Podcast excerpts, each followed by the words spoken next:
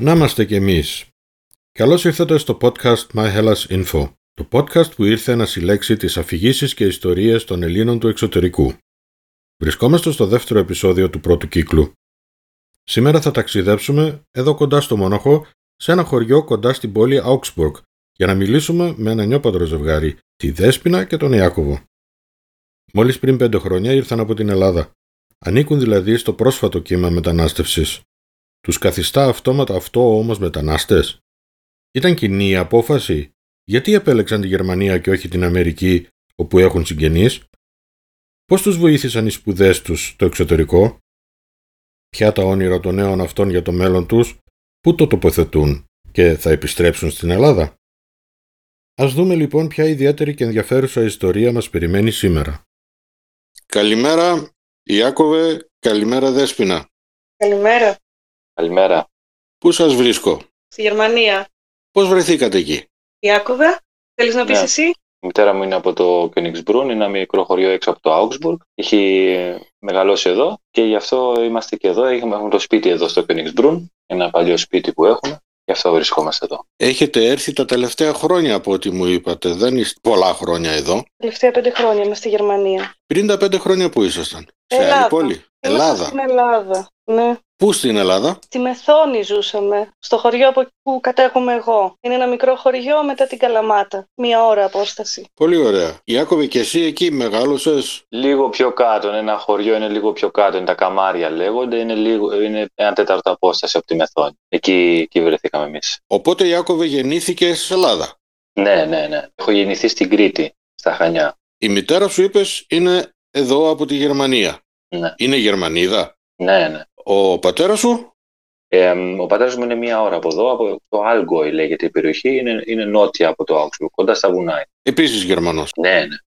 Όπως και οι γονείς μου, έτσι και άλλοι Γερμανοί, το μυαλό τους δούλευε διαφορετικά. Όπου και να πας, έβρισκες δουλειά. Το η δουλειά δεν είναι όπως τώρα αυτή τη στιγμή. Θέλω δουλειά να ζήσω. Ήταν ανέ, πιο ανέμελη, χυποειδέ φάσεις. Οπότε στο χωριό ήθελα να καταλήξω που πήγαινα εγώ στο σχολείο. Ήταν 8, 9, 10 παιδιά Γερμανών. Σε χωριό. Όχι στην Αθήνα, σε χωριό, το ξαναλέω αυτό. Και λες, πώς έγινε αυτό. Γίνονται αυτά τα πράγματα. Γίνονται. Τότε ήταν άλλες εποχές σε αδίπλανα χωριά το ίδιο, ε, που ήταν τουριστικά. Σαφώς κάτι είχαν, δεν ήταν στο πουθενά. Ήταν ψιλοτουριστικά, είχαν ωραία σημεία. Απλά μερικές φορές λες, πώς κούμπωσε ο άλλος εκεί κάτω. Έτσι κουμπώνεις. Έτσι κουμπώνεις. Έτσι ξεκίνησε αυτή η ιστορία. Ο ένας ήταν ηλεκτρολόγος. Εμείς είχαμε εστιατόριο. Ο άλλος ήταν μεσίτης. Ξέρεις, έρχονταν οι Γερμανοί, να σου βρουν, μιλάγανε λίγο ελληνικά, να σου βρουν με χωράφι. Και ο άλλος ήταν μεσίτη. Οι περισσότεροι συνήθως μεσίτε ήταν έτσι. Ε, δηλαδή να βρουν ένα χωράφι και σε έναν άλλον και ούτω καθεξής. Και μετά σιγά σιγά φτιάχνουν τα σπίτια τους και οι ίδιοι. Δηλαδή ήταν, ο άλλος ήταν γιατρός. Και αναλόγως στην περίσταση. Έτσι. Και μαζευτήκανε μπαμ μπαμ τα 8 οικογένειες με 10 παιδιά, ας πούμε. Εσείς είχατε εστιατόριο; Ναι, ναι, εστιατόριο. Είχαμε και ελληνική κουζίνα επιτοπλίστων. Για τους ξένους που ήταν συνήθως οι περισσότεροι πελάτες ήταν οι Γερμανοί σε εμάς. Δεν ήταν Γερμανοί, Ελβετοί, Αυστριακοί, τους καλοκαιρινούς μήνες, έτσι μόνο δουλεύαμε. Τότε δούλευες καλοκαίρι και ζούσες στο χειμώνα άνετα. Δεν είναι όπως τώρα. Οπότε γεννήθηκες ως Γερμανός, να το πω, στην Ελλάδα; Ακριβώς, σωστά. Δεν ακούω τίποτα γερμανικό από σένα. Μιλάς άπτες στα ελληνικά. Πώς έγινε αυτό; Τόσα χρόνια στην Ελλάδα, στο σχολείο και στο πανεπιστήμιο και όλα αυτά. Εντάξει. Οπότε πήγες στην Ελλάδα σε σχολείο και στο πανεπιστήμιο; Σωστά, σωστά. Πολύ ωραία. Δέσποινα εσύ, έχεις αντίστοιχη ιστορία; Όχι, εγώ είμαι Ελληνίδα από μάνα και πατέρα. ωραία. Εγώ στη Μεθόνη μεγάλωσα και οι δύο γονείς μου από εκεί, βασικά ο πατέρας μου Αθηναίος, και βρεθήκαμε στο χωριό λόγω μετάθεσης της δουλειάς του πατέρα μου. Το χωριό της μητέρας μου και εκεί μεγάλωσα. Και ήσουν όλα τα χρόνια, κυρίως ε, τα τελευταία χρόνια, στο χωριό σου. Ναι, μία εξαίρεση κάποιων δύο-τριών χρόνων που ζούσα στην Αθήνα για σπουδές. Τα υπόλοιπα όλα στη Μεθόνη. Ιάκωβε, είπες ότι σπούδασες στην Ελλάδα. Δούλεψες και στην Ελλάδα; Ναι, ναι, δούλεψα. Στον τουριστικό τομέα. Στο ΤΕΙ της Κρήτης είχα περάσει το 2002 και το 9 έκανα, 9-10 έκανα και ένα μεταπτυχιακό πάνω στον τουριστικό, ένα μάστερ στον τουριστικό κλάδο. Και δούλευες στην Ελλάδα στον τουριστικό τομέα; Ακριβώς. Σε διάφορα σημεία ή στο χωριό σου κοντά ή στην περιοχή που μεγάλωσες; Και πού δεν πήγα, παντού. Παντού. Και στη Μύκονο είχα δουλέψει και στην Κό είχα δουλέψει και στο... στην Κρήτη είχα δουλέψει. Ε, ψιλογύργαγα. Η γνωριμία με τη Δέσποινα πώς έγινε; Το χωριό που... Στο χωριό. Στο χωριό. Όμως Επιστρέψατε, επιστρέψατε, μετακομίσατε, μεταναστεύσατε; Τι κάνατε τελικά όταν ήρθατε στη Γερμανία; Και γιατί ήρθατε στη Γερμανία; Καλή ερώτηση. Έλατε. Βασικά ήμασταν κάτω κάποια χρόνια στο χωριό, μέναμε μαζί τα τελευταία ένα-δύο χρόνια και λόγω οικονομικών προβλημάτων, επειδή εγώ δεν είχα δουλειά και δούλευε μόνο ο Ιάκωβος περιστασιακά, συνήθως το καλοκαίρι, σεζόν, ε, είπαμε ότι κάτι πρέπει να κάνουμε για καλύτερη ζωή. Και αποφασίσαμε να δοκιμάσουμε τη Γερμανία. Οπότε για σένα γυρνάς στην πατρίδα σου, την οποία δεν την έζησες ποτέ, Ιάκωβε. Κάπως έτσι, κάπως έτσι. Ερχόμουν συνήθως Χριστούγεννα, πρωτοχρονιά ερχόμασταν οικογενειακώς ε, Γερμανία, να δούμε τους θείους, τις θείες και τα σχετικά. Αλλά να ζήσω, να ζήσω δεν είχα έτσι μεγάλο διάστημα να ζήσω, να δουλέψω στη Γερμανία. Δεν το είχα, δεν το είχα κάνει. Δέσποινα για σένα ήταν τελείως ξένο κράτος. Ναι, ναι, ακριβώς. Μόνο ένα χρόνο πριν έρθουμε μόνιμα είχαμε ανέβει για... μετά τα Χριστούγεννα. Απλά για να δω πώς είναι, να πάρω μια ιδέα. Τίποτα άλλο. Το οποίο σημαίνει ότι δεν ήξερες και τη γλώσσα. Ναι, ναι, τίποτα. Ούτε το Εσύ, όνομά μου δεν Ιάκωβε; μπορούσα να πω. Ότι είχα επαφές είχα, αλλά δεν με το περιβάλλον και όλα αυτά μου ήταν τα περισσότερα ξένα, έτσι, γιατί εντάξει, εγώ ήρθα τώρα σε μια ηλικία 33 χρονών, έτσι. Ε, Από μια χώρα που έχω μεγαλώσει, έχω γεννηθεί, είναι σαν δεύτερη πατρίδα μου, έτσι. Οπότε ήταν πιο πολύ έτσι ε, από ανάγκη. Δεν ήταν δηλαδή επιλογή να πεις ε, ψάχνεις κάτι καλύτερο. Ήταν ανάγκη επειδή κάτω από το 9 και μετά, όπως όλα, όλα τα παιδιά δηλαδή που, που τελειώσαμε, σπουδάσαμε κάτω, χειροτερέψανε πάρα πολύ τα πράγματα, οπότε στην ουσία αναγκάζεσαι να φύγεις. Δεν είναι επιλογή σου. Δεν ήταν επιλογή σου, ήταν αν- αναγκαστικά για την δουλειά. Ναι, Όμως η γλώσσα σου ήταν γνωστή. Σίγουρα, σίγουρα. Αυτό δημιούργησε καταστάσεις πιο εύκολες για σένα εδώ. Σίγουρα, δεν το συζητάμε. Δεν το συζητάμε. Εντάξει, υπάρχουν, υπάρχει και εκεί βέβαια. Είναι, είναι, είναι πώς το θέτεις ακριβώς. Δηλαδή, θυμάμαι όταν ε, ήμουνα στο χωριό παλιά, μου λέγανε Τι κάνεις εδώ πέρα, γιατί δεν πας στη Γερμανία; Πολλές φορές έχουν ακούσει ιστορία μου. Τι κάνεις εδώ; Σε έλεγα Εντάξει, τι να κάνω στη Γερμανία. Εδώ μ' αρέσει, εδώ δουλεύω, έχω δουλειά και το ένα και το άλλο. Οπότε μου φαίνονταν πολλές φορές και με νευρίαζε αυτή η ερώτηση. Γιατί δεν φεύγεις Γερμανία. Γιατί είχα πάντα το σπίτι εδώ που με περίμενε και ανά πάσα στιγμή μπορούσα να ξεκινήσω μια αρχή, μια καινούργια αρχή. Αλλά δεν το έβλεπα ποτέ έτσι. Το έβλεπα παν- πάντα σαν κάτι που δεν το, το, το συχαινόμουν. Δεν, δέκα μέρες τέρμα, έφευγα. Δεν, δεν, δεν μπορούσα να διανοη- διανοηθώ να ζήσω εδώ. Όταν ήρθαμε εδώ πέρα, σαφώς ήταν πολύ πιο εύκολο για μένα. Δεν το συζητάμε. Για τη διάλεκτο που έχω κρατήσει από τους γονείς μου, το ήταν, ο κόσμος καταλάβαινε αμέσως ότι. Όπα, βαβαρός, τέλος εδώ, ας πούμε. Εντάξει, βρήκαμε άκρη. Απ' την άλλη, ακριβώς αυτό ότι έχω μεγαλώσει και έχω σκέφτομαι πλέον διαφορετικά. Αυτό με έκανε πολλές φορές να λέω κάτι στα γερμανικά, παρόλο, παρόλο που μιλάω δεν με καταλαβαίνει στα γερμανικά, αλλά η, η λογική πολλές φορές είναι διαφορετική. Δηλαδή, οι λέξεις έτσι όπως τις θέτω είναι 99% ελληνικές. Έτσι, έτσι όπως τις θέτω. δηλαδή, μιλάω, φαντάζομαι να, να σου μιλάω στα ελληνικά σαν Γερμανός. Και να λες τώρα αυτός τι εννοούσε; Έτσι ένιωθα πολλές φορές. Δηλαδή, έλεγα τις λέξεις στα γερμανικά, άπιαστα, και μου λέγει ο άλλος ναι, αλλά δεν βγάζουν νόημα. Γιατί έβγαζες στα ελληνικά νόημα. Κυριολεκτικά δηλαδή ε, Ακριβώς. μετα, μετέφραζες το οποίο δεν... 100% μετάφρασης όπως το σκεφτόμουν με το, ελλη- με- στα ελληνικά όμως. Και στα γερμανικά αυτό δεν βγάζει νόημα. Και με κοιτάγανε και σου λέει, τι με κοιτάνε αυτοί τώρα; Δεν καταλαβαίνουν. Πολύ αστείο. Ξέρεις πόσες φορές έχω βρεθεί έτσι; Μα γιατί δεν με καταλαβαίνει τώρα; Όλα αυτά που περιγράφεις, με πε- μου περιγράφεις έναν Έλληνα. Αισθάνεσαι Έλληνας; Εντάξει, κοίταξε να σου πω, όλοι, όλοι εμείς που είμαστε σε δύο χώρες, ε, εντάξει, τη Δέσποινα σίγουρα δεν είναι έτσι, αλλά αυτοί που έχουμε γεννηθεί, ας πούμε, Έλληνες, έχουν γεννηθεί Έλληνες στη Γερμανία ή οι Γερμανοί που έχουν γεννηθεί όπως εγώ, ας πούμε, στην Ελλάδα, ε, νιώθεις ότι δεν ανοίξει πουθενά. Δηλαδή, θυμάμαι από μικρός εδώ πέρα με λέγανε, επειδή ήμουν διαφορετικός, φύγε ρε, ξέρω εγώ, ρε Έλληνα, έτσι μου λέγανε, παρόλο που δεν ήμουν Έλληνας, και κάτω στο χωριό ήσουν Γερμανός μια ζωή, έτσι. Γιατί και εκεί ήσουν διαφορετικός από τους άλλους. Δεν ήσουν ο, στο χωριό μέσα, ο χωριάτης, ο χωριά, ε, ξέρεις, με τα έτσι πιο διαφορετικά τα πράγματα. ας πούμε. Ένιωσες ρατσισμό δηλαδή στην Ελλάδα; Ε, ρατσισμό σε, σε τι βαθμό τώρα, τώρα να πει ένα παιδί το άλλο παιδί Γερμανέα, ας πούμε, και ό,τι λένε και είναι χειρότερα πράγματα Γερμανές, είναι ένα παιδί το λέει τώρα, δεν είναι ρατσιστικό αυτό. Δηλαδή, σίγουρα όταν ήμουν μικρός με ενοχλούσε πάρα πολύ, έτσι, Μμμ. και μετά από έναν μετά, ένας πόλεμος ας πούμε, που δεν ήταν και πολύ μακριά έτσι, το ένιωθα πάρα πολύ γιατί και πολλοί συμμαθητές μου είχαν παππούδες οι οποίοι παλέψανε στον πόλεμο, οπότε για μένα δεν μπορούσε να πω αυτός ωραία ξέρεις κάτι, ε, γιατί πήγαινε και στα σπίτια ας πούμε, Ε, όταν ο άλλος έχει χάσει τον παππού του στον πόλεμο ε, επί των Γερμανών. Δεν μπορώ εγώ να πάω και να πω εντάξει δεν τρέχει τίποτα, είμαστε φίλοι όλα καλά.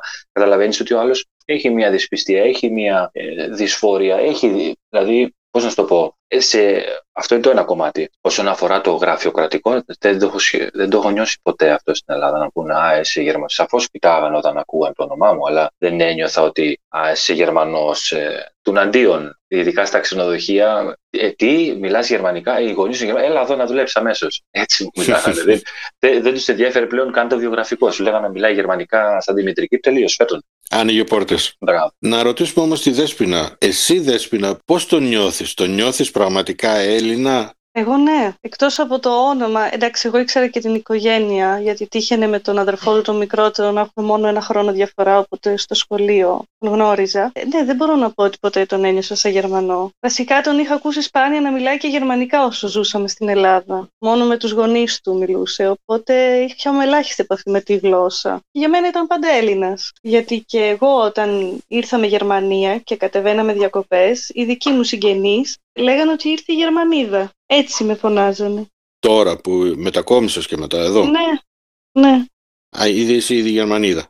Έχει να είναι μέσα σε ένα χρόνο που εγώ ζω εδώ, ήταν πάντα στα τηλέφωνα όταν μιλούσαν και αναφερόντουσαν σε μένα, ήταν ναι, έρχεται η Γερμανίδα σε μια εβδομάδα, ήρθε η Γερμανίδα διακοπές, ήταν ένα χρόνο είμαι, πότε έγινα Γερμανίδα. Στην περιοχή σας έχετε πολύ κόσμο ο οποίος έχει μεταναστεύσει; Ναι, πολύ αλλά όχι προς Ευρώπη. Οι περισσότεροι είναι Αμερική και Αυστραλία, από τη δική μου περιοχή τουλάχιστον. Έρχονται στην Ελλάδα αυτοί. Από συζητήσεις της μητέρας μου, κατάλαβα ότι για πάρα πολλά χρόνια, περίπου 20 χρόνια, δεν ερχόντουσαν καθόλου. Τα τελευταία χρόνια έχουν αρχίσει και έρχονται οι δικοί μου συγγενείς, σχεδόν κάθε χρόνο Ελλάδα διακοπές. Τους γνώρισα μεγάλοι δηλαδή. Και όλοι αυτοί ζουν στην Αμερική, είπες. Ναι, ναι, ναι, στην Αμερική οι περισσότεροι, ε, της, της δικής μου οικογένειας. Ναι. Ως προς τη γλώσσα, έχετε επικοινωνία στα ελληνικά με αυτά τα άτομα; Ναι, όχι βέβαια. Φυσικά και μιλάνε και αγγλικά, δηλαδή μισά-μισά, σπαστά. Αλλά ο θείος μου, για παράδειγμα, με τη γυναίκα του, ναι, μπορείς να μιλήσεις κανονικά στα ελληνικά. Τα ξαδέρφια μου, τα δύο μεγάλα, ναι, γιατί επέμενε πολύ ο παππούς να μάθουν ελληνικά. Τα δύο μικρότερα, όχι. Ενώ καταλαβαίνω κάποιες λέξεις δεν μιλάνε καθόλου ελληνικά και το θεωρώ ότι λίγο άσχημο. Χάνεις τις ρίζες σου. Χάνεις τις ρίζες σου. Πολύ όμορφη ατάκα. Για αυτό που ήθελα να σε ρωτήσω. Είστε νιόπαντροι. Αυτό που θα ήθελα να μου πείτε σε σχέση με, με τη γλώσσα, με την εκπαίδευση, πού θα θέλετε να πάει το παιδί, σε ποια κατεύθυνση, να, να έχει ελληνική εκπαίδευση, να έχει ελληνική τη γλώσσα, αν μείνετε στη Γερμανία; Ε, σε αυτό είμαστε λίγο αντίθετοι. Εγώ δηλαδή επιμένω ότι το παιδί μου δεν θέλω να μιλάει άλλη γλώσσα εκτός από ελληνικά στο σπίτι. Θεωρώ ότι τη γλώσσα της χώρας θα τη μιλήσει έξω από το σπίτι του. Αλλά στην εκπαίδευση θα ήθελα να πάει σε κάποιο ελληνικό σχολείο παράλληλα. Ο Ιάκωβος είναι της άποψης ότι θέλει γερμανικό, αν ζήσουμε στη Γερμανία, αλλά μπορεί να πει και ο ίδιος τη γνώμη του. Εξα, ναι, εξαρτάται που θα μεγαλώσει σίγουρα. Ε, εγώ θεωρώ πιο σημαντικό το πώς θα μιλάει ο γονέας. Α πούμε, εντάξει, φαντάζομαι η δέσμευση θα μιλάει ελληνικά με το παιδί, οπότε εγώ θα ήθελα να του μιλάω γερμανικά. Είναι μια γλώσσα που όσο να είναι συμπεριλαμβάνεται στην οικογένεια. Κατάλαβες πώς το λέω. Δηλαδή, οι γονείς μου μιλάγανε γερμανικά, δεν μπορώ εγώ να πω ξαφνικά να μιλάω με το παιδί μου ελληνικά. Δεν νιώθω ότι υπάρχει μια έτσι, ζεστασιά, θα το πω έτσι. Σαφώς στο σπίτι θα επικρατεί ελληνική γλώσσα, σίγουρα δεν το συζητάμε. Αλλά σε προσωπική βάση θα ήθελα να του μιλάω γερμανικά και για να τη μάθει κιόλας. Πιστεύω ότι μια ξένη, μια δεύτερη γλώσσα είναι κάτι πολύ σημαντικό για έναν άνθρωπο. Τον, τον διαμορφώνει, τον, τον κάνει τελείως διαφορετικό. Από εκεί και πέρα, αναλόγως που μεγαλώσουμε, το παιδί στην Ελλάδα, αν μεγάλωνε, θα μάθαινε πολύ καλά ελληνικά. Εδώ θα μάθει πάρα πολύ καλά γερμανικά που θα τον βοηθήσουν. Έτσι. Οπότε και τα δύο είναι κάτι πολύ θετικό. Τη στιγμή που οι γονείς σου ζούσαν και ζούνε στην Ελλάδα και ξέρουν ελληνικά, μου κάνει εντύπωση που θέλεις ακόμα και για την οικογένεια, να κρατήσεις αυτή την παράδοση. Δίνεις την εντύπωση ότι αγαπάς και τα γερμανικά εξίσου με τα ελληνικά. Ναι, έτσι. Είναι πολύ όμορφο αυτό που η γλώσσα δεν σε χώρισε σε δύο κομμάτια όπως το που ανήκω είναι μία φορά η Ελλάδα, μία φορά η Γερμανία. Ναι. Αλλά στη γλώσσα είμαι και τα δύο. Ναι δεν θα μπορούσα να λέω σίγουρα και κάποια πράγματα στα ελληνικά. Είναι δηλαδή, όπως είναι και στα ανέκδοτα πολλές φορές. Λες ένα ανέκδοτο, ε, το λες στα ελληνικά, δεν μπορείς να τα πεις άλλη γλώσσα. Έτσι είναι και στα γερμανικά. Μπορείς να πεις κάτι στα γερμανικά, το οποίο δεν είναι κατανόητο στα ελληνικά. Το ίδιο είναι και στα γερμανικά όμως. Και αυτή η διαφορετικότητα είναι πάρα πολύ όμορφη. Και όταν καταλαβαίνεις και τις δύο μεριές, σε κάνουν να σκέφτεσαι και πάρα πολλές φορές έξω από τα σύνορά σου και να καταλάβεις ότι ο άλλος σκέφτεται διαφορετικά, δέξου τον έτσι όπως είναι διαφορετικός αφού θέλει ή νιώθει και σε κάνει έτσι πιο, νομίζω σαν άνθρωπο, πιο ολοκληρωμένο, έτσι πιστεύω. Πολύ ωραίες μεγάλες ιδέες. Μου άρεσε πάρα πολύ. Για να πούμε όμως κάτι για τις νοοτροπίες, για τον τρόπο ζωής, για την ποιότητα ζωής. Αν συγκρίνουμε αυτά τα δύο, πέντε τελευταία χρόνια που ζείτε στη Γερμανία, τι σας λείπει από την Ελλάδα πιο πολύ; Εμένα μου λείπει η οικογένειά μου. Αυτή η καθημερινή επαφή με την αδερφή μου. Να μπορώ να βγω, να πάω από το σπίτι της, να δω την ανιψιά μου πια, που είναι ενός και την έχω δει ελάχιστα, το σκυλί μου. Μικρά πράγματα, αλλά αυτά μου λείπουν. Ιάκωβε, εσένα; Ε, δεν νομίζω να υπάρχει κάτι που να μην μου λείπει, δεν το συζητάμε. Πολλές φορές και σαν άνθρωπος φτάνεις σε ένα σημείο που άνθρωποι είμαστε, ο χρόνος περνάει. Περαστικοί είμαστε σε αυτόν τον κόσμο. Που λες, ε, ποιος είναι ο λόγος ύπαρξης, το να κάβεις και να δουλεύεις. Δεχόμαστε ότι το δέχομαι, δεν υπάρχει περίπτωση ότι η Γερμανία είναι ένα θαύμα, έτσι. Δηλαδή σου προσφέρει απίστευτα πράγματα. Αλλά όλα αυτά είναι υλικά. Σίγουρα σε κάνουν να νιώθεις και καλύτερα γιατί έχεις μια αξιοπρέπεια που δυστυχώς κάτω τη χάνουμε πολλές φορές με βάση τα οικονομικά και δεν βγαίνεις και τώρα και σε αναγκάζουν και κάνεις άλλα πράγματα. Αλλά απ' την άλλη χάνεις ένα πάρα πολύ μεγάλο κομμάτι εσωτερικό. Οι, οι παλιοί ας πούμε, ας πούμε πολλές φορές ακούς ας πούμε ε, στη Γερμανία ζεις ας πούμε για να δουλεύεις και στην Ελλάδα ας πούμε δουλεύεις για να ζεις. Σίγουρα δεν είναι σε όλα έτσι, δεν το συζητάμε. Υπάρχουν και άνθρωποι που είναι στην Ελλάδα και περνάνε περίφημα, αλλά η πλειονότητα αυτών είναι κάποιοι που είναι ίσως πιο βολεμένοι από τους άλλους. Ένιωσε πραγματικά ότι στη Γερμανία ζεις για να δουλεύεις; Όχι ακριβώς, αλλά έχω νιώσει σαν άνθρωπος ότι έχω αλλάξει. Δηλαδή είναι λίγο το κρύο, είναι λίγο οι φιλίες που δεν έχεις, οι φίλοι. Ίσως μπορεί και η Δέσποινα να βοηθήσει εδώ, γιατί εγώ ας πούμε είμαι τώρα 39. Είναι πιο δύσκολο από μια ηλικία και μετά να κάνεις φιλίες δέχεσαι και λιγότερα πράγματα. Είναι δύσκολο από μια ηλικία και πάνω, είναι πιο δύσκολο να κάνεις φιλίες. Έτσι, δηλαδή είναι λίγο αυτό. Είναι λίγο ότι έχεις, έχω, έχω μια ηλικία που έχω κάνει τρομερές φιλίες, οι οποίες δεν μπορείς να τις αντικαταστήσεις. Οπότε εδώ πέρα είναι λίγο δύσκολο να, να χτίσεις αυτό τον κύκλο.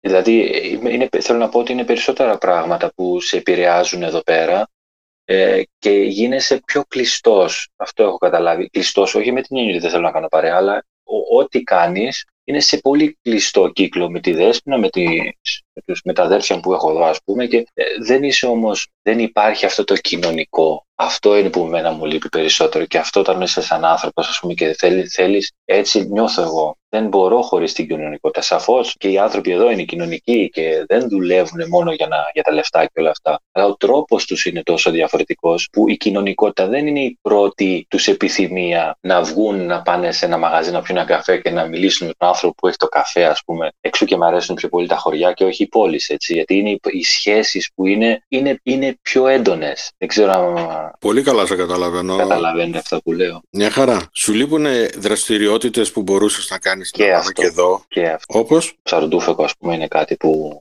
που αγαπάω, το λατρεύω. Ε, Κάτι νιώθω γενικά ότι κάθε εποχή, ας πούμε, το Φλεβάρι πηγαίναμε, μαζεύαμε σπαράγγια. Το Νοέμβρη-Δεκέμβρη ψάχναμε κανένα μανιτάρι, μήπως βρούμε. Δηλαδή είχε σαν να είχε κάθε εποχή είχε και τα διαφορετικά τους πράγματα. Ας πούμε. Εδώ τώρα που είμαστε, δυστυχώς είναι έτσι. Περιμένουμε Πάσχα, καλοκαίρι, Χριστούγεννα να κατέβουμε κάτω. Και νιώθω ότι δεν είναι το νόημα να περιμένεις κάτι. Δεν νομίζω να είναι αυτό το νόημα της ζωής, να περιμένεις κάτι. Δέσποινα, εσύ κυρίως σου λείπει η οικογένεια. Ναι.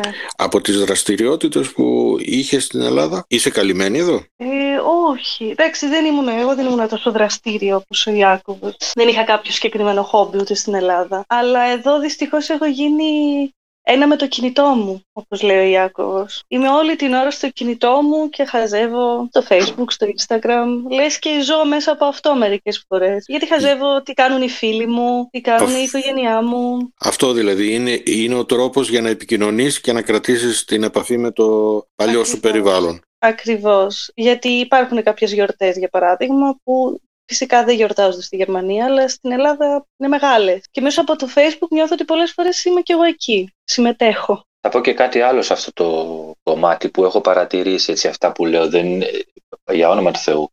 Είμαστε πάρα πολύ ευγνώμων που μπορούμε και έχουμε αυτή την ευκαιρία εδώ. Έτσι. Κάθε άλλος θα σκεφτόταν καλά στη Γερμανία, όπως έχω πει κιόλας, έτσι, και μου το συζητάς και το ένα και το άλλο. Είναι επειδή ίσως όταν δεν έχεις κάτι νομίζεις ότι αλλού κρύβεται η μαγεία της ζωής ενώ δεν είναι έτσι. Ο, ο άνθρωπος δεν θα σταματήσει ποτέ να θέλει κάτι και σπίτι να έχεις θα θες αυτό και αυτό να έχεις θα θες το παραπάνω. Απλά αυτό που έχω παρατηρήσει κι εγώ ας πούμε ότι θέλεις όλη την ώρα, ε, έχεις αυτό το ίσως επειδή, επειδή θες και σου λείπει η χώρα σου να κλείσεις τα ταξίδια, να πας κάτω, να κάνεις το ένα, να κάνεις το άλλο. Έχεις την ανάγκη αυτό, αυτό στο χωριό. Δεν το ένιωθα αυτή την πίεση. Έχουμε πάει και στην Αθήνα πριν έρθουμε Γερμανία. Αυτός είναι ο πραγματικός σκοπός που ήρθαμε Γερμανία. Γιατί προσπαθήσαμε δύο-τρεις φορές στην Αθήνα και δεν μας βγήκε. Γιατί η κατάσταση στην Αθήνα σαφώς καταλαβαίνεις ότι είναι πολύ χειρότερη πολλές φορές από ό,τι στα χωριά. Οπότε γι' αυτό είπαμε, το δοκιμάσαμε μια-δύο στην Αθήνα, ας έρθουμε Γερμανία τώρα, μια και καλή, μην ξαναπάμε Αθήνα.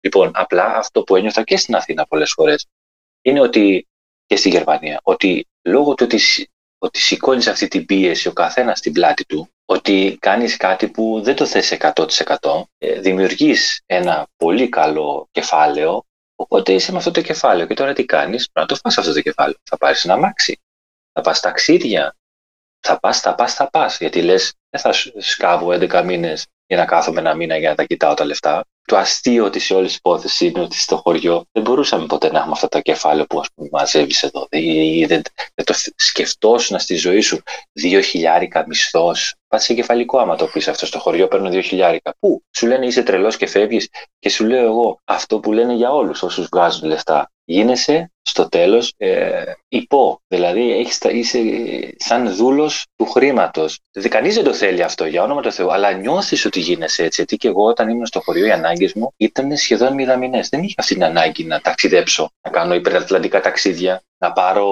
ένα ακριβό αμάξι, που εδώ μπορείς. Είναι σαν να το πιάνεις πλέον εδώ. Μπορείς να το κάνεις. Όλα από αυτά. Και αυτό είναι λίγο μερικές φορές που σε φέρνει σε δίλημα σαν άνθρωπο και λες, ας πούμε, τι έχει πραγματικά αξία. Μου θύμισες ένα μεγάλο λογοτεχνικό έργο. Το ήξερα εγώ με τον ψαρά που λέει με το καλάμι στη θάλασσα και ναι. του λέει: Καλά, γιατί δεν παίρνεις ένα καίκι να ψάρει. Γιατί δεν παίρνεις ένα μεγαλύτερο καίκι. Πρέπει να πάρει ένα μεγαλύτερο. Και μετά του λέει: Γιατί να πάρω 15 καίκι. Για να κάθεσαι εδώ και να ψαρεύεις. Και του κάνει άλλο: Αυτό δεν κάνω. Ακριβώς αυτό. Βλέπω ότι το οικονομικό που δημιουργείς εδώ σου δημιουργεί κάποιες ανάγκες ή τεχνικές ανάγκες για να μπορέσεις να καλύψεις και να δικαιολογήσεις το όλο εγχείρημα που έκανες για να ξεχαστείς από το ουσιαστικό σου πρόβλημα. Έτσι. Όμως, και εδώ θα ήθελα να γυρίσω, είπες τώρα για παράδειγμα τα 2.000. Ναι, πήρες τα 2.000 εδώ στο, στη Γερμανία ε, μηνιάτικο, που δεν θα το έπαιρνες στο χωριό. Πόσο από αυτό το μηνιάτικο θα σου μείνει όμως την τελική; Σου μένει. Α είμαστε ειλικρινείς. Σου μένει. Τα λεφτά που σου μένουν. Θα σου κάνω τον υπολογισμό για να καταλάβεις ότι ε, στην Ελλάδα ο μέσος μισθός είναι 7-8 εκατοστάρικα. Από τα 8 εκατοστάρικα στην Ελλάδα, ένας αν δουλεύει, σου λέω, και οι δύο να δουλεύουν, τα λεφτά που σου μένουν είναι 200 ευρώ. Σίγουρα έχεις παραπάνω νίκη εδώ και έχεις και σούπερ μάρκετ. Αλλά τα λεφτά που σου μένουν, μπορεί να σου βγει και ένας μισθός. Δηλαδή, μπορεί, αν το κοιτάξεις και δουλεύουν και οι δύο, και σου μένουν τόσα λεφτά που δεν μπορείς να τα αναπληρώσεις. Και σαφώς πληρώνεις παραπάνω εδώ, αλλά σου μένουν πάρα μα πάρα πολλά λεφτά περισσότερα. Και από εκεί και πέρα είναι στον άνθρωπο. Ε, ο άνθρωπος αρχίζει και πηγαίνει κάθε Σαββατοκύριακο εστιατόριο και τα τρώει. Δεν σου είπε κανείς να πας, γιατί στην Ελλάδα δεν πήγαινες. Άρα, αν ζεις όπως ζούσες στην Ελλάδα, σου μένουν πάρα πολλά λεφτά στη Γερμανία. Αυτό δεν έχει αλλάξει. Πόσο μάλλον για τα καινούρια παιδιά που έρχονται, που είναι όλοι έχουν τελειώσει κάτι. Δεν πάνε σαν ανθρακοριχεία. Η πρώτη γενιά που ήρθε εδώ πέρα έσκαβε και έρανε. Δεν ε, είχαν επιτυχία. Τώρα ξέρεις τι άνθρωποι έρχονται πλέον. Ξέρεις τι, τι, τι φιλέτα χάνει η Ελλάδα κάθε χρόνο τι γνώσεις σπουδαγμένοι όπως εγώ με κεφάλαια της Ελλάδας σε πανεπιστήμια δωρεάν. Και έρχονται εδώ και με το που έρχονται παίρνουμε 3, 4, 5 χιλιάδες ευρώ μεικτά. Με αυτή την έννοια δηλαδή ότι και ο κόσμος έχει αλλάξει πλέον τα παιδιά που έρχονται δεν συγκρίνονται με τους προηγούμενους. Είναι με πτυχία αμέσως πιάνουν δουλειές. Δηλαδή από, από κάτω σε φέρνουν την άλλη μέρα δουλεύεις δουλεύεις. Και το ίδιο ισχύει σαφώς και για Ισπανούς και για Ιταλούς. Άρα τίθενται και άλλα ερωτήματα. Εντάξει, εγώ δεν είμαι απόλυτη ριάκρη από το πλαίσιο. Τι εννοείς; Εννοώ ότι η πλευρά η δική σου είναι αυτή. Εγώ που δεν είχα σπουδάσει κάτι στην Ελλάδα, δεν ήταν όλα τόσο ρόδινα για μένα. Για έναν άνθρωπο που με φεύγει από Ελλάδα να στη Γερμανία, δεν τα βρίσκει όλα τόσο ρόδινα όπως τα περιγράφεις, ούτε θα του τρέχουν τα λεφτά από τα μπατζάκια. Συγκριτικά με κάτω είναι πολύ καλύτερα. Αυτό είπα. Εδώ πέρα εκτός από λεφτά, φτιάχνεις μία βάση. Φτιάχνεις το βιογραφικό σου, πάει στον ουρανό. Δεν υπάρχει περίπτωση να μείνεις στο δρόμο. Απ' τη μία δουλειά πηδάς στην άλλη. Δηλαδή, μεσαίωνας η Ελλάδα στο εργασιακό. Παράδεισος η Γερμανία στο εργασιακό. Αυτό βάλτο άμα το θες. Δηλαδή, αυτό ισχύει. Όποιος λέει το αντίθετο, είναι σερβιτόρος εδώ. Ε, άμα μου ήρθε σερβιτόρος στη Γερμανία, δεν είναι όπως παλιά. Σίγουρα δεν είναι όπως παλιά. Παρ' όλα αυτά όμως λες ότι αξίζουν όλα αυτά για να μείνεις στη Γερμανία αφήνοντας όλα αυτά πίσω που σου λείπουν. Τον τρόπο ζωής, την νεοτροπία, την ποιότητα ζωής. Αυτό είναι το τίμημα. Έτσι. Δεν το μετανιώνει όμως κάποιος ερχόμενος εδώ, νέος. Ε, Δέσποινα. Αν το μετανιώνει. Αχ, δεν ξέρω πραγματικά. Δεν μπορώ να πω ότι το έχω μετανιώσει. Ήταν μια εμπειρία ζωής. Για μένα ήταν η πρώτη φορά στο εξωτερικό. Δοκίμασα κάτι. Ταλαιπωρήθηκα πολύ τα πρώτα χρόνια. Τώρα στα πέντε χρόνια βλέπω ότι αρχίζει και λειτουργεί αυτό που είχα στο μυαλό μου και ο στόχος που είχα. Οπότε, όχι. Δεν υπάρχει λόγος να μετανιώνεις για κάτι που έχεις κάνει στη ζωή σου. Όλες δικές σου επιλογές ήταν και πρέπει να υποστείς και τις συνέπειες. Καλές ή κακές. Ναι, ούτε εγώ το μετανιώνω, η αλήθεια να λέγεται. Νομίζω ότι η ζωή γενικά είναι ένα δρόμος, τον οποίο μία στρίβει αριστερά, μία δεξιά. Δεν είναι ευθύς ο δρόμος αυτός. Γιατί και με την ηλικία σου και όλα, όλο υπάρχουν κάποια πράγματα που θα σε βγάλουν από το δρόμο και θα σου πούνε τι έχει πλέον αξία και τι δεν έχει. Γι' αυτό αναφέρθηκα και στο. Δεν είχαμε ποτέ εμείς, ας πούμε, καταφέρει να είμαστε σε κάποιες δουλειές σταθερές με κάποια λεφτά καλά και όταν το καταλαμβάνεις αυτό, ξαφνικά ψάχνεσαι πάλι. Τι είναι η ισορροπία, αυτό είναι. Αυτό θέλαμε στη ζωή μας. Όταν δεν είσαι σίγουρος, δεν έχεις μια ισορροπία. Γι' αυτό είσαι και πολλές φορές αμφίροπος. Λες ή από εδώ ή από εκεί. Οπότε θα δούμε τι θα προκύψει, τι θα, τι θα έχει συνέχεια. Πιστεύω η ζωή δεν είναι μια ευθεία. Και δεν θα έπρεπε να είναι. Θα πρέπει να δοκιμάσει ο κόσμος τα πάντα. Ας ξαναγυρίσουμε λίγο πίσω στο θέμα της γλώσσας που ε, συζητούσαμε προηγουμένως γιατί έχω την εντύπωση ότι δεν έδωσα το χώρο που χρειαζόταν η Δέσποινα ως προς αυτό το θέμα. Γιατί εσύ Δέσποινα δεν ήξερες γερμανικά. Ναι, δεν ήξερα τίποτα. Για μένα ήταν δύσκολο. Πολύ δύσκολο. Γιατί ήρθα σε μια χώρα που ο Ιάκωβος είχε ήδη πιάσει δουλειά, έλειπε πολλές ώρες από το σπίτι. Εγώ ήμουνα μέσα, δεν μπορούσα να δω τηλεόραση, δεν μπορούσα να βγω έξω, να κάνω κάτι, γιατί δεν μπορούσα να επικοινωνήσω στα αγγλικά μόνο και δεν απαντούν και όλοι στα αγγλικά με άνεση όταν ρωτάς κάτι. Ε, οπότε τα πρώτα σχεδόν τρία χρόνια από τα πέντε που είμαστε εδώ ήταν, ήταν πολύ δύσκολα. Πήγαινα καθημερινά για μαθήματα γερμανικών. Είναι και η ψυχολογία που δεν σε αφήνει να προχωρήσεις και να τα μάθεις και πιο εύκολα. Ταλαιπωρήθηκα αρκετά, μπορώ να πω. Και ακόμα δεν μιλάω και άπτε στα γερμανικά. Απλά μπορώ να επικοινωνήσω μόνο μου και να κάνω τις δουλειές μου χωρίς να χρειάζομαι βοήθεια από τον Ιάκωβο ή από κάποιον άλλον. Ε, τη στιγμή που ήρθες στη Γερμανία και ήταν η πρώτη σου φορά, τι θυμάσαι ως πρώτη εντύπωση, κάτι που σου έκανε μεγάλη εντύπωση, μια διαφορετικότητα, κάτι αστείο, κάτι παράξενο για σένα, στις Ε, αρχές θετικό ή αρχές. αρνητικό εννοείς. Ό,τι και να είναι, ό,τι και να είναι. Κάτι που ε, δεν το περίμενες έτσι όπως τελικά το συνάντησες. Όταν ήρθα Γερμανία, ο Ιάκωβος ήταν ήδη σχεδόν δύο μήνες πριν από μένα εδώ. Έφτασα με το αεροπλάνο, με είχαν πάει δικοί μου στο αεροδρόμιο. Ακόμα και η γιαγιά μου είχε έρθει να με χαιρετήσει, η οποία είναι 90 χρονών. Έτσι. Ε, ήταν πολύ δύσκολη αυτή η στιγμή, πάρα πολύ δύσκολη. Φτάνοντας εδώ, με παίρνει ο Ιάκωβος με το αυτοκίνητο και ξεκινάμε ένα τρελό αγώνα να πάμε να δηλωθώ στο, στην περιοχή εδώ, το Δημαρχείο, σαν να λέμε. Χαρτιά, ιστορίες, ταυτότητες, ήταν ένας πανικός, οπότε φτάσαμε στο σπίτι, τη μητέρα του δηλαδή, που ήταν τα αδέρφια του εδώ, κάτσαμε, ήταν όλα άγνωστα για εμένα και το πρώτο βράδυ εκείνο έπαθα την πρώτη κρίση πανικού στη ζωή μου. Δεν είχα πάθει ποτέ. Ξύπνησα μέσα στη νύχτα, δεν μπορούσα να αναπνεύσω. Έλεγα στον Ιάκωβο ότι κάνει κάτι, δεν είμαι καλά, νιώθω ότι θα πεθάνω εδώ πέρα. Ήταν το πιο άσχημο συνέστημα στη ζωή μου. Δεν θέλω να το ξαναβάθω ποτέ. Είναι η πρω- το πρώτο πράγμα που με ρωτάνε όταν λέω ότι ήρθα στη Γερμανία. Όσο άσχημο και να ακούγεται, ήταν το πρώτο σοκ της ζωής μου, νιώθω.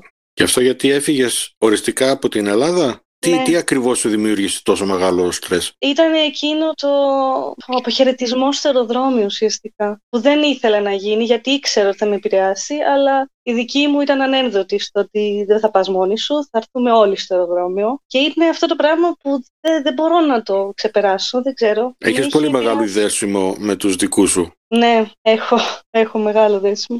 Και είναι κάτι που ακόμα και τώρα, όταν το συζητάω, με επηρεάζει. Ακόμα και πέντε χρόνια μετά. Και πώς το ξεπέρασες αυτό; Πο- Τι έγινε και άλλαξε κάτι; Απλά το συνήθισες; Ένα κομμάτι το συνήθισα, όλο κομμάτι είναι ο Ιάκωβος, Εννοώ ότι ήμασταν ήδη πολλά χρόνια μαζί, οπότε δεν ήσαμε έναν άνθρωπο που μόλις είχα γνωρίσει σε μια ξένη χώρα και φυσικά μου στάθηκε πάρα πολύ σε όλα, σε ό,τι προβλήματα και να είχα, οπότε και γι' αυτό καταφέραμε και να είμαστε σχεδόν 10 χρόνια μαζί. Αλλιώς νομίζω θα μπορούσαμε άνετα να είχαμε χωρίσει το πρώτο διάστημα εδώ με τα προβλήματα και με το, την όλη πίεση που δημιουργείται. Λένε ότι όταν ξεπερνάς κάτι τέτοια δένεσαι ακόμα πιο πολύ. Το αισθάνεσαι έτσι; Ναι, ναι, ναι. Πιστεύω απόλυτα αυτό και το λέω απόλυτα και σε άλλους φίλους που έχουν φύγει στο εξωτερικό και αρκετοί χωρίσανε μετά από ένα διάστημα στο εξωτερικό. Είναι μια δοκιμασία για το ζευγάρι.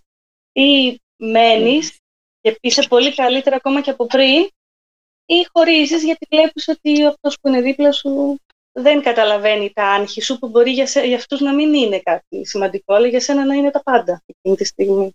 Θυμάσαι και κάτι ωραίο, κάτι αστείο, κάτι θετικό τέλος πάντων από τις πρώτες μέρες; Πρώτες μέρες, να σου πω την αλήθεια, ήταν λίγο μαύρη για εμένα. Δεν μπορώ να πω ότι έβλεπα κάτι θετικό. Τώρα όμως βλέπω πάρα πολλά θετικά. Βλέπω ότι εξελίσσομαι. Κάνω μια καινούργια σχολή που στην Ελλάδα δεν θα είχα επιλογή να την κάνω. Άρα υπάρχουν και θετικά, αλλά μπορεί να καθυστερούν λίγο να εμφανιστούν.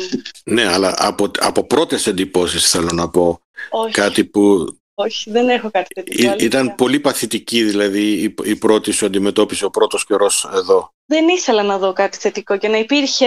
Ήμουν το- πολύ αρνητική στο να το δω. Οπότε δεν μπορώ να θυμηθώ κάτι. Όχι, για μένα ήταν όλα λάθος. Όλα διαφορετικά από αυτά που τα ξέρω. Όλα λάθος, απλά όλα λάθος. Ιάκωβε, εκείνος ο πρώτος καιρός που συνάντησες τον άνθρωπό σου να, να αντιμετωπίζει αυτή την μεγάλη εξάρτηση, αν μπορούμε να το πούμε έτσι, από τη χώρα και την οικογένεια που γνώριζες και εσύ και σου λείπαν και εσένα. Σου δημιούργησαν ε, περισσότερο άγχος εάν ήταν σωστή η επιλογή σας ή όχι; Εντάξει, όταν ξεκινάς μια, και μια καινούργια αρχή, ξέρεις ότι είναι δύσκολο. Οπότε αυτόματα βάζεις τον εαυτό σου και λες ε, θα μου έρθουν 200 τούβλα, ξέρω εγώ, δεν θα κάτσω εκεί, δεν θα φύγω. Δεν υπάρχει περίπτωση. Εξάλλου το θεωρώ και λάθος να ξεκινάς κάτι και να νομίζεις ότι όλα θα σου πάνε ρόδινα. Τουναντίον, ε, καλύτερα να υπολογίσεις τα χειρότερα ε, παρά οτιδήποτε άλλο. Και ερχόμενοι εδώ, το ίδιο που σκηδέσουν, το ίδιο ήταν και για μένα. Έτσι. Ήρθα 33 χρόνια. Δεν μπορεί να φανταστείς τι, τι πράγματα με ενοχλούσαν. Τα πάντα. Τα πάντα. Δεν υπήρχε κάτι που να μου άρεσε. Δεν υπήρχε τίποτα. Μόνο ο μισθός που έμπαινε.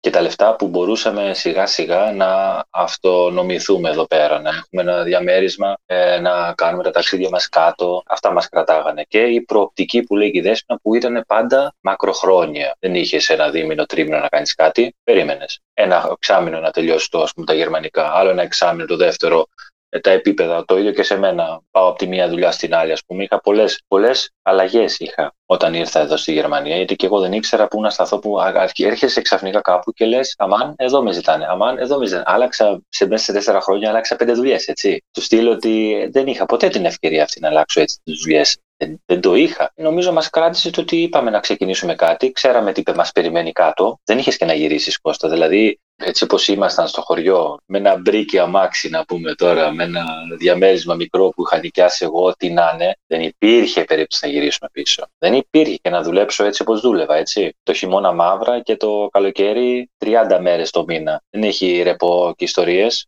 Τίποτα. Οπότε ξέραμε τι μας περιμένει πίσω, γι' αυτό αυτό μας έδωσε μία όθηση να υπομένουμε λίγο και ανταμυφθήκαμε και οι δύο, η αλήθεια να λέγεται. Προχωρα, προχωρήσαμε και οι δύο αρκετά παρακάτω. Πολύ θετικό αυτό και με φέρνει στην επόμενη ερώτηση. Η προοπτική σας, πού βλέπετε τον εαυτό σας τα επόμενα, να μην βάλουμε πάρα πολλά χρόνια, αλλά τα επόμενα πέντε χρόνια; Ιάκωβε, Εσύ.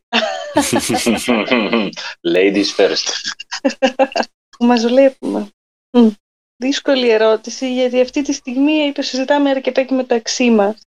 Εγώ αυτή τη στιγμή κάνω μια σχολή, η οποία τελειώνει θεωρητικά, αν όλα πάνε καλά, τον επόμενο χρόνο. Απ' τη μία βλέπω τον εαυτό μου να ανταμυφθώ για αυτά που πάλεψε και να πιάσω μια δουλειά εδώ με το μισθό της Γερμανίας, γιατί μέχρι τώρα εγώ δούλευα περιστασιακά και σε δουλειές με τον κατώτατο μισθό. Απ' την άλλη υπάρχει και το μικρόβιο ότι να κάνουμε ένα διάλειμμα, όπως το λέμε μεταξύ μας, και να κατέβουμε πάλι για λίγο κάτω πριν αποκτήσουμε κάποιο παιδί που εκεί δυσκολεύουν τα πράγματα και να, να ηρεμήσουμε για λίγο πριν πάμε παρακάτω. Το οποίο θέλουμε να ελπίζουμε ότι θα είναι Ελλάδα, αλλά δεν ξέρουμε και αν θα καταφέρουμε στην πράξη να γίνει. Εντάξει, πρέπει να συμπληρώσω εδώ πέρα, δεν είναι εύκολο για όλους έτσι να πούνε ξαφνικά σταματάω και φεύγω. Είναι ότι ας Ναι. πούμε εγώ είμαι σε μια δουλειά που μπορώ να δουλέψω από Ελλάδα. Έτσι. Αυτό είναι ένα πάρα, πάρα πολύ σημαντικό κομμάτι το οποίο ε, σε αυτό κατευθύνθηκα πριν από κάνα χρόνο και όταν ξεκίνησα αυτή τη δουλειά. Δηλαδή ήταν επιλογή μου να κάνω αυτήν ακριβώς τη δουλειά που σαφώς αν έμενα στα ξενοδοχεία θα έπαιρνα περισσότερα λεφτά από αυτά που παίρνω αυτή τη στιγμή. Αλλά εδώ που είμαι αυτή τη στιγμή σε αυτή τη δουλειά μου δίνει το δικαίωμα, επειδή είναι σε μια εταιρεία με ένα λογισμικό, ε, να μπορώ να δουλεύω και εκτός Γερμανίας. Ε, Εξ οπότε- αποστάσεως με κομπιούτερ. Μπράβο. Οπότε αυτό δίνει μια ευκαιρία. Αλλιώς δεν υπήρχε καν να σκεφτούμε για ένα διάλειμμα και οτιδήποτε άλλο. Έτσι, ούτε καν για ένα διάλειμμα. Οπότε αυτό μας δίνει ένα δικαίωμα να πούμε ότι ξέρεις κάτι πριν προχωρήσουμε στη ζωή μας, που το επόμενο στάδιο από εδώ που είμαστε είναι ότι θα τελείωνε η δέσποινα την εκπαίδευσή της, θα μπορούσε να βρει δουλειά, οπότε θα ήμασταν και πιο καλά οικονομικά για να νοικιάσουμε ένα σπίτι. Άρα θα βγαίναμε από το σπίτι εδώ που είμαστε στις μάνες μου, ε, για να έχουμε και το δικό μας 100% το δικό μας χώρο αν μέναμε Γερμανία, έτσι. Απ' την άλλη, επειδή έχουμε αυτό το πλεονέκτημα με τη δουλειά τη δικιά μου και μπορούμε να βασιστούμε κάπως σε αυτήν, μας δίνει το δικαίωμα να σκεφτούμε και ότι μπορούμε να κάνουμε ένα διάλειμμα. Όσοι είμαστε πολλές φορές σαν άνθρωποι, θέλουμε να επιβεβαιωθούμε πολλά πράγματα πριν συνεχίσουμε. Σαφώς δεν μπορείς να πειραματίσει όλη τη ζωή σου, αλλά επειδή είχαμε πει στην Ναι. αρχή ότι ήταν δοκιμαστικό, δεν είπαμε ότι φεύγουμε και τα παρατάμε όλα. Οπότε είναι και μια ελπίδα, έτσι, πώς να το πω, μια θέλουμε πραγματικά να το δοκιμάσουμε άλλη μια φορά, να επιβεβαιωθούμε ότι τουλάχιστον κάτω πώς είναι ακριβώς, μπορούμε, δεν μπορούμε. Δεδομένου ότι μείνατε εδώ όλο αυτόν τον καιρό. Αν κατάλαβα καλά μέχρι τώρα, σίγουρα το σχέδιό σας είναι να επιστρέψετε ξανά πίσω. Ναι. Να ζήσετε την, τη ζωή σαν συνταξιούχοι στην Ελλάδα. Το λες ο, τώρα αυτό, αλλά είναι έτσι όντως; Δεν ξέρω. Γιατί σε εμάς κάτω ξέρεις πώς είναι η κατάσταση. Ε, το νοσοκομείο είναι μακριά, το είναι μακριά, το άλλο είναι πιο μακριά. Δεν έχεις τις ευκαιρίες που είσαι εδώ στη Γερμανία και μην γελιόμαστε. Ο άνθρωπος, η συνήθεια του γίνεται η ζωή του. Και όταν συνηθίσεις εδώ πάνω, δεν ξέρω κατά πόσο μπορείς μετά να πάρεις την απόφαση τελικά να φύγεις. Αυτό είναι και κάτι που φοβόμαστε και οι δύο πάρα πολλές φορές. Θα βγάλουμε ποτέ αυτό το πράγμα από την πρίζα ή θα μείνουμε συνδεδεμένοι τέρμα και δεν ξαναγυρνάμε ποτέ; Είναι ένας φόβος αυτός. Μέχρι τότε θα έχετε και παιδιά, ίσως και εγγόνια. Έτσι ακριβώς. Αυτό είναι πολύ μεγάλο πρόβλημα. Και σαφώς πριν ξεκινήσεις, και αυτό και εμείς το σκεφτόμαστε. Δεν μπορείς να το παιδί σου να, μεγα- μία να πηγαίνει εδώ σχολείο, μία να πηγαίνει κάτω σχολείο. Έχω, ξέρω φίλους που κάνουν και τέτοια πράγματα. Δεν θα μπαίνα εγώ σε αυτή τη διαδικασία. Το παιδί μου πέντε χρόνια να πάει η Γερμανία να ζήσει ένα χρόνο.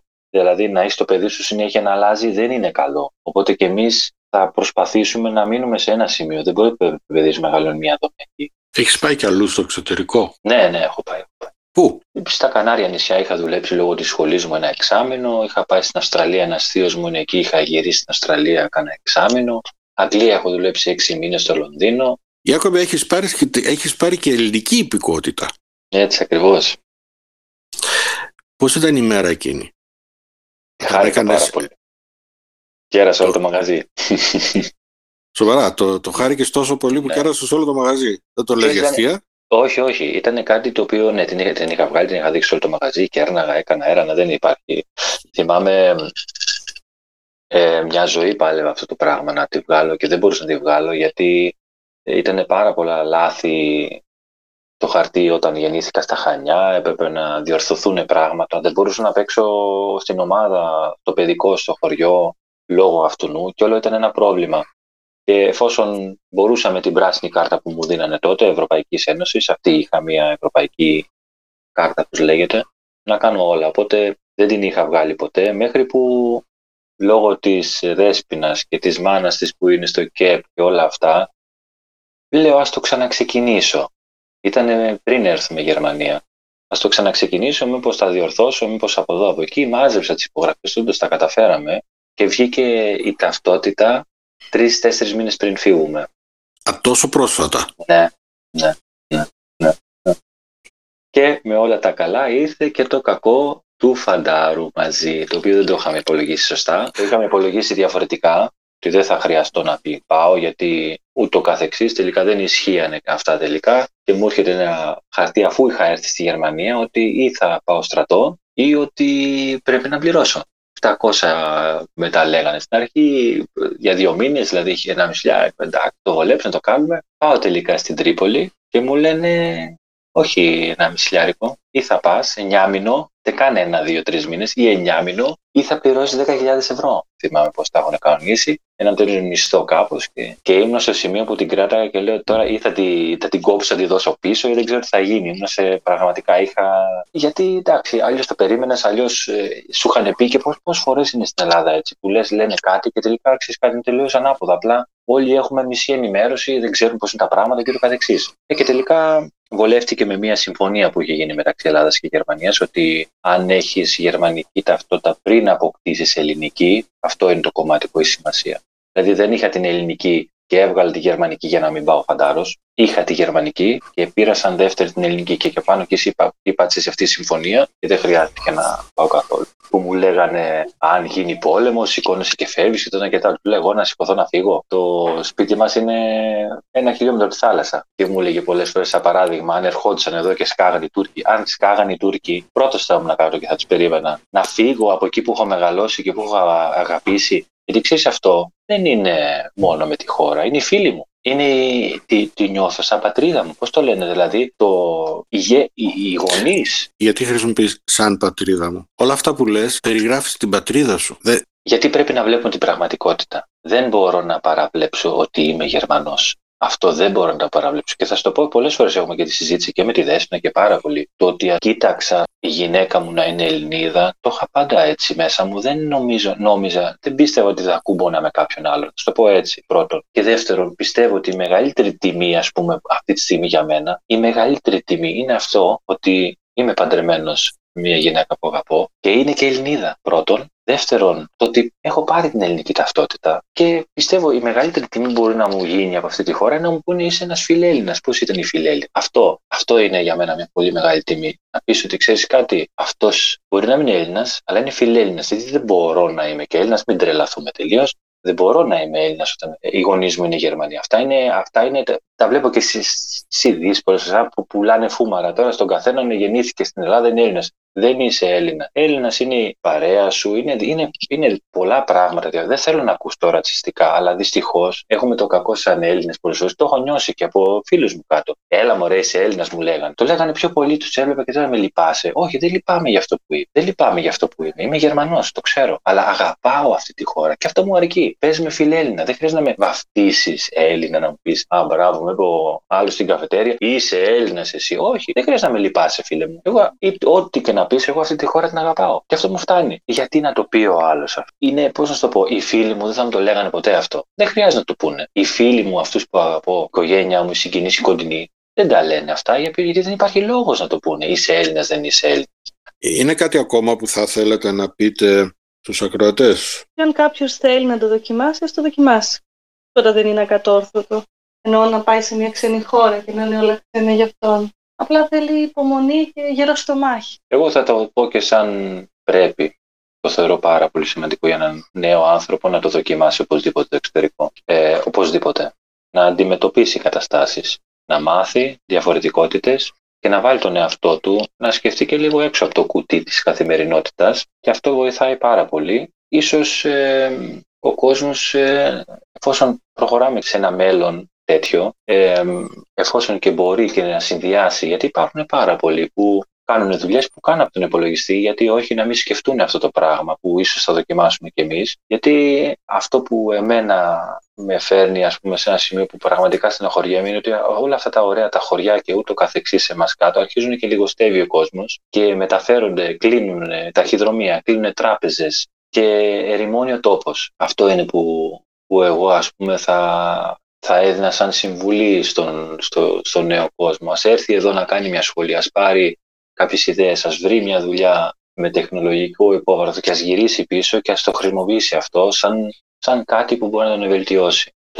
Σας ευχαριστώ πάρα πολύ που μου εμπιστευτήκατε. Σας εύχομαι τα καλύτερα. Και εμείς ευχαριστούμε πάρα πολύ. Χρόνια πολλά, καλή χρονιά να έχουμε. Ακριβώς.